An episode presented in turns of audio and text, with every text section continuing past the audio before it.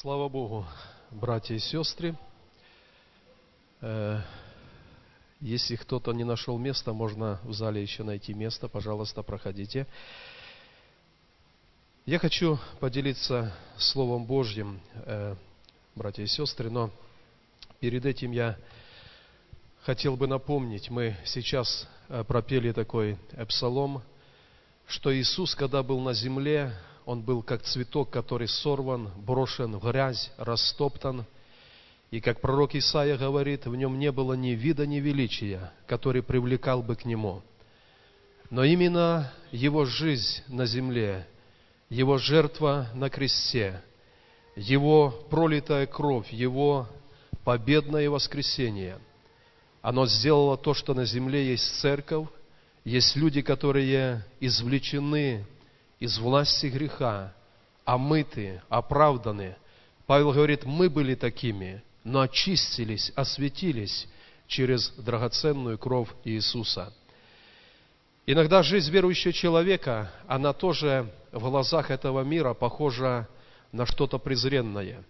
С виду у нас нету вида и величия, но внутри у верующего человека есть Дух Божий, и есть эта власть в имени Иисуса Христа. Поэтому давайте всегда помнить, что ради нас Иисус совершил этот великий подвиг на кресте. И Он ожидает, чтобы мы, Его церковь, Его народ, мы были людьми, написано, святыми. Пусть Бог благословит. Я буду читать несколько мест из Священного Писания. Первое из них, второе послание апостола Петра, 8 глава. Давайте прочитаем с 10 стиха и ниже. 2 Петра, 3 глава, 10 стих и ниже. «Придет же день Господень, как тать ночью, и тогда небеса шумом придут, стихии же, разгоревшись, разрушатся, земля и все дела на ней сгорят. Если так все это разрушится, то какими должно быть в святой жизни и благочестии вам, ожидающим и желающим пришествия Дня Божия, в который воспламененные небеса разрушатся, и разгоревшиеся стихии растают. Впрочем, мы по обетованию Его ожидаем нового неба и новой земли, на которых обитает правда. Итак, возлюбленные, ожидая сего, поочтитесь явиться перед Ним неоскверненными и непорочными в мире». Слово, которое я сегодня хочу говорить для нас, братья и сестры, оно будет называться «Господь грядет». Апостол Павел, когда заканчивает первое послание Коринфянам, 16 главу, в предпоследнем стихе он говорит «Маранафа». И в переводе это тоже означает «Господь грядет». В 3 главе 2 послания Петра, которую мы частично прочитали, Петр говорит, что «я хочу напоминанием возбудить ваш чистый смысл, потому что появились люди, которые говорят, что ничего в мире не меняется. Отцы говорили, Господь грядет, и Он не пришел. Другие поколения говорили, но ничего не меняется». Но Петр в этом послании говорит, что придет же день Господень неожиданно, как тать ночью. Я хочу сказать, дорогие братья и сестры, что первая церковь, она имела такое учение на основании учения Иисуса Христа, на основании апостолов, что Господь может прийти в любую минуту. И люди так жили. Люди ожидали пришествия Господа. И, наверное, когда Петр говорил, что мы должны в страхе совершать наше спасение, то невозможно в страхе совершать наше спасение, если мы каждый день не ожидаем возвращения нашего Господа. И хотя он здесь говорит, у Господа один день, как 1000 лет, а 1000 лет, как один день, но Церковь Христова, первая Церковь Христова, она была ориентирована, она была научена, что день Господень может быть сегодня, он может быть завтра. И Иисус говорил в своем учении, что рано поутру, или в полночь, или в пение петухов, но вдруг будет день Господен. Уже позже в христианство пришло либеральное богословие, которое, рассматривая книгу Откровения, другие пророчества, теологи, в кавычках, они стали учить, что день Господень еще не придет. Еще так много пророчеств не исполнилось, и день Господень еще не придет. Но это неверное учение, потому что апостол Петр, Павел, другие апостолы, они учили, что день Господень, он придет вдруг неожиданно. И вся Церковь Христова ожидала его, как будто это будет сегодня. Когда-то у известного проповедника Дмитрия Беспалова братья спросили, строит ли нам молитвенный дом, ведь Господь скоро придет. И он сказал, мы ожидаем пришествия Господа со дня на день. Но живя на земле, конечно же, мы делаем все необходимое. Мы создаем семьи, мы растим детей, мы строим церкви, мы работаем на работах, но при этом мы имеем мысль, что Господь может сегодня прийти. И он сказал, если вы строите молитвенный дом и как раз будете строить крышу, и в это время придет Господь, нет проблем, вы будете ближе к Нему, потому что вы уже на крыше. Но всегда мысль, она состояла в том, что пришествие Господне, оно может быть вдруг. Я размышлял над этим последнее время, и я пришел к выводу, братья и сестры, что иногда в этом мире, когда мы чего-то достигаем, когда жизнь становится более быстрой, более суетной, мысль о том, что Господь может прийти сегодня, она как-то отодвигается в нашей духовной жизни. Но по сути правильно, когда каждый день, который дал нам Господь, мы должны начать с осознания того, что, может быть, сегодня Господь грядет. И Павел заканчивает послание Коринфянам, говорит, Господь грядет. Заканчиваются другие послания, и верующие люди предупреждались, Господь грядет. Если это было в первом веке, конечно же, сегодня, в 21 веке, мы должны так говорить, и мы должны так жить, что Господь грядет сейчас, сегодня, завтра. То есть Господь скоро грядет. В конце 80-х годов в одной из минских церквей, это было по улице Собинова, Первая Минская церковь, Пятидесятническая, туда приехал человек, он был гость, и он проповедовал. И он избрал место Писания, чтобы доказывать, что Господь еще не скоро придет. Он читал одно место, другое место, и тема его проповеди была «Господь еще не скоро придет». И вдруг среди проповеди он упал за кафедрой. Братья кинулись к нему, начали его там тормошить, вызвали скорую, скорая приехала и констатировала смерть. Он умер за кафедрой. И Сергей Сергеевич Хомич, он был тогда молодым проповедником, он сидел тоже там на сцене и говорит, для нас, проповедников, для всех был знак. Мы не имеем права так говорить, потому что Слово Божье говорит обратное, Господь скоро придет. Когда мы проповедуем о пришествии Господа, то мы не говорим, это еще не скоро. Апостолы сказали, Слово Божье говорит, скоро Господь грядет. И я хотел бы, братья и сестры, чтобы наша повседневная жизнь, она была наполнена, она была пропитана этой мыслью. Господь скоро грядет. И если Господь скоро грядет, Петр говорит, и так, возлюбленные, ожидая сего, подщитесь или постарайтесь, приложите особое усилие, чтобы в день Его явления явиться неоскверненными и непорочными в мире. Поэтому я хотел бы, чтобы мы сегодня запомнили эту мысль. Мы проповедуем, как говорит Слово Божье, Господь скоро грядет. И вся наша земная жизнь, она должна быть соразмерена с этим Словом Божьим. Все, что мы делаем на земле, мы делаем не так, как будто Он еще долго не придет. Господь скоро грядет. И я повторюсь, церковь таким пониманием, она не ставит себя как-то в стороне от обычной повседневной жизни. Мы делаем все, как и прочие люди, но при этом мы понимаем, что Он может прийти сегодня.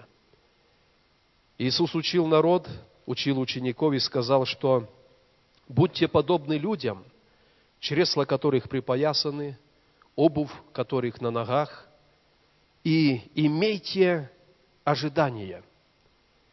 Образно говоря, когда мы видим человека, который припоясан, собран, у нас невольно задается вопрос: ты куда собрался? И человек отвечает, куда он собрался. Когда Церковь Христова исполнена мыслью, что Господь скоро грядет, это вызывает у людей этого мира вопрос: вы куда собрались? Мы отвечаем: мы ожидаем Господа. Мы ожидаем Господа. И даже если мы ожидали Его, и при нашей земной жизни пришествие Господне не наступило, но есть день нашего перехода в вечность, и для нас встретение с Господом пришло. Но Бог установил так в Своем Слове, чтобы пришествие Господа мы ожидали всякий день. И нас, в сравнении с этим, мы проводили всю нашу жизнь земную. Пусть Бог благословит. Еще одно место Писания, послание к Евреям, 12 глава, 14 стих. Я буду читать, написано так. Давайте с 12-го. «Итак, укрепите опустившиеся руки и ослабевшие колени, и ходите прямо ногами вашими, дабы хромлющее не совратилось, а лучше исправилось. Старайтесь иметь мир со всеми и святость, без которой никто не увидит Господа». Петр говорит: постарайтесь, приложите усилия, чтобы, встречая Его, явиться чистыми и неоскверненными от мира. И здесь автор говорит: старайтесь иметь мир со всеми и святость, без которой никто не увидит Господа. Я хочу обратить ваше внимание, что слово «святость» стоит после того, как написано: старайтесь иметь мир со всеми и святость. Если мы не находимся в мире с кем-то, естественно, мы не можем явить и святости. И я хотел бы, братья и сестры, сегодня напомнить для нас.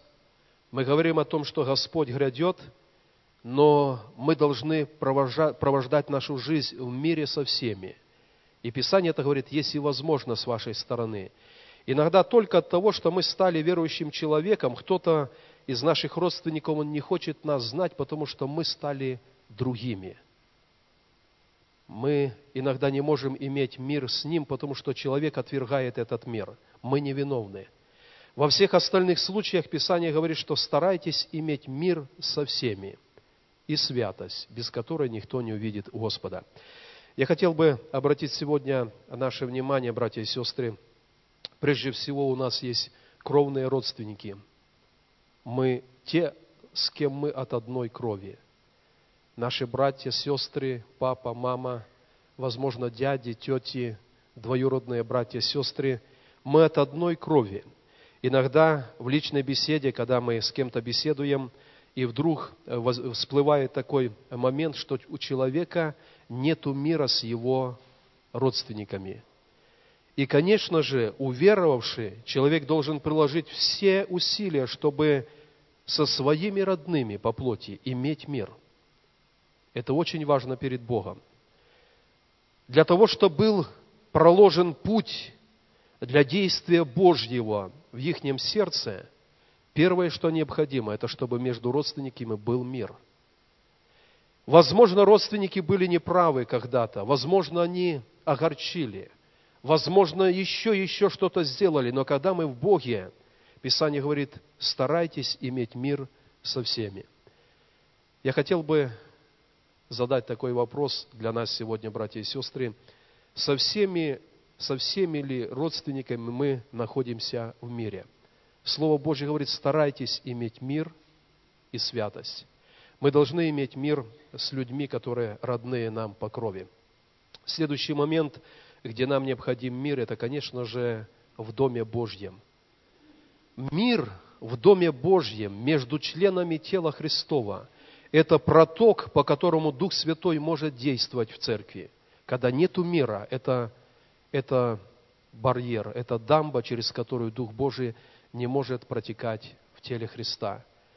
Если вы понимаете, что в Доме Божьем с кем-то из братьев и сестер у вас нету мира, надо достичь этот мир. Иисус сказал: блаженны миротворцы. Иногда у нас нету с кем-то мира, и мы ждем, что человек этот мир восстановит. Но Иисус говорит: блаженны миротворцы, те, кто будут творить мир. Понимаем, что нет мира, мы принимаем решение и делаем этот мир между братьями и сестрами в церкви. Поэтому пусть Бог благословит, чтобы мы тоже об этом думали. И если Дух Божий нам что-то полагает на сердце, мы понимаем, что не со всеми мы в мире. Есть время, когда в молитве перед Богом мы можем сказать: Господь, я сотворю мир, потому что это угодно Тебе. Это важно в теле Твоем. И третий момент, где нам также необходим мир, это среди наших коллег на работе. Иногда тоже, когда мы только уверовали, нас не принимали, мы где-то в пылу были в какой-то перепалке словесной и нарушились отношения. Нету мира. Но мы можем восстановить мир. Мы можем вернуться к тому моменту, если надо, попросить прощения и иметь мир со всеми. Когда мы имеем мир со всеми и святость, тогда мы увидим Господа. Пусть Господь благословит. Что еще я хотел бы, на что обратить внимание, и этим закончу эту короткую проповедь. Иногда, чтобы иметь святость, нам необходимо иметь глубокое исповедание своих грехов. Иногда верующий человек, он может занять такую позицию, он так прижился, так устроился. Есть много чего внутри в сердце, но он с этим сжился. Возможно, даже где-то что-то полюбил в сердце, и с этим идет иногда годами и десятилетиями. И случается так, когда человек уже состарился, когда разум потерял бдительность, вдруг из его поведения, из его слов, из его желаний мы видим, как выходит похоть греха. И это знак того, что человек долгие годы носил это в сердце, не принял решение вскрыть во свет Божий. И оно там и есть. Когда человек старый, иногда он одевается и не совсем хорошо оденется. Да? Со стороны видно, что уже не может одеться. Так разум человека, когда он уже обессиленный, вдруг он обнажается. И из человека идет то, что было сокрыто. Пусть Бог хранит нас от такого. Мы будем заботиться о том, чтобы наше сердце внутреннее, оно было очищено перед Богом. Потому, чтобы встретить грядущего Господа, нужен мир со всеми и святость, без которой мы не увидим Господа. Поэтому пусть Бог благословит. Я приглашаю вас, давайте поднимемся. Мы сейчас будем молиться, и наша молитва: Дух Святой, покажи нам наше сердце. Мы не хотим просто, как Писание говорит, топтать дворы Дома Божьего. Мы хотим, чтобы наш поход в церковь, наше служение Богу, оно было на основании этой чистоты перед Богом. Если что-то есть, что-то скрывается, мы примем решение, чтобы это высвободить. Перед Богом можно. Иногда есть необходимость это перед служителем церкви назвать, и тогда это потеряет силу в нашей жизни. Давайте об этом помолимся перед Господом.